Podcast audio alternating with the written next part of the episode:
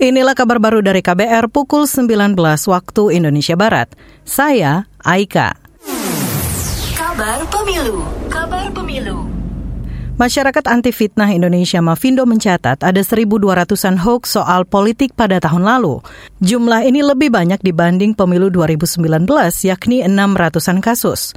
Ketua Presidium Mafindo, Septiaji Eko Nugroho mengatakan, konten hoax berbentuk video mendominasi jumlah kasus terkait dengan uh, hoax ini ada yang narasinya positif yaitu melebih-lebihkan kandidat ataupun juga yang bernada negatif yang menyerang kandidat. Anies Baswedan menjadi kandidat yang paling banyak tersebut dalam narasi hoax uh, sebanyak 206 bernada positif dan 116 bernada negatif. Selanjutnya Ganjar Pranowo 63 positif 73 negatif, Gibran Raka Buming Raka 12 positif 74 negatif, Prabowo Subianto 28 positif 66 negatif, uh, Pak Mahfud MD 44 positif 5 negatif dan Muhammad Iskandar 17 positif 5 negatif. Septiaji Eko Nugroho menambahkan, Mafindo juga menemukan 2.300-an kasus hoax sepanjang tahun lalu. Dari jumlah itu, hoax politik ada sebanyak 1.200-an kasus, dengan 600-an di antaranya adalah hoax terkait pemilu 2024. Mafindo mencatat platform YouTube menjadi tempat ditemukannya hoax terbanyak, disusul Facebook, TikTok, X, WhatsApp, dan Instagram.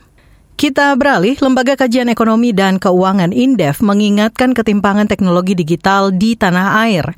Peneliti Pusat Ekonomi Digital dan UKM Indef, Nur Komaria mengatakan, nilai ekonomi digital Indonesia mencapai 77 miliar dolar Amerika atau setara 1,2 kuadriliun rupiah, tapi potensi itu kurang termanfaatkan daerah-daerah yang uh, paling uh, sulit untuk uh, memiliki akses internet yang bagus adalah uh, dari Bengkulu, Sumatera Selatan, Aceh dan provinsi.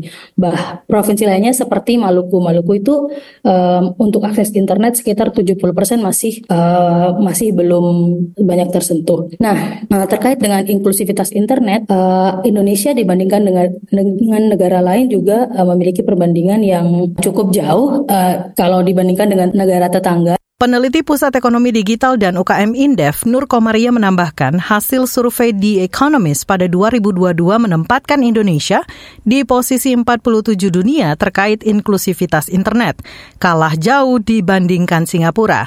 Nur berharap debat terakhir calon presiden oleh KPU pada Ahad 4 Februari lusa membahas ketidakmerataan akses internet dan infrastruktur.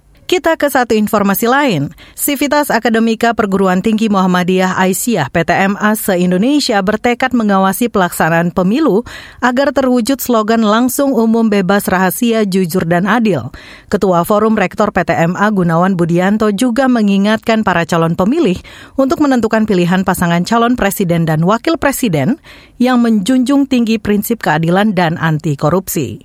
Memilih pemimpin yang memiliki komitmen kuat dalam pembuatan kebijakan yang menjunjung tinggi prinsip keadilan dan mengedepankan kepentingan dan kemaslahatan masyarakat, mempunyai kepedulian terhadap kemajuan pendidikan di Indonesia, berkomitmen dalam melakukan pemberantasan korupsi dan menjamin kebebasan berpendapat. Itu tadi Forum Rektor Perguruan Tinggi Muhammadiyah Aisyah PTMA Gunawan Budianto. Hari ini Saudara PTMA mengeluarkan sikap terkait dinamika politik nasional jelang pemilu. Sikap itu antara lain mendesak semua aparat keamanan, kepolisian, militer, ASN untuk bersikap netral selama pemilu. Juga meminta presiden, wakil presiden dan jajaran di bawahnya mengedepankan etika selama pemilu. Inilah kabar baru dari KBR pukul 19 waktu Indonesia Barat. Saya Aika.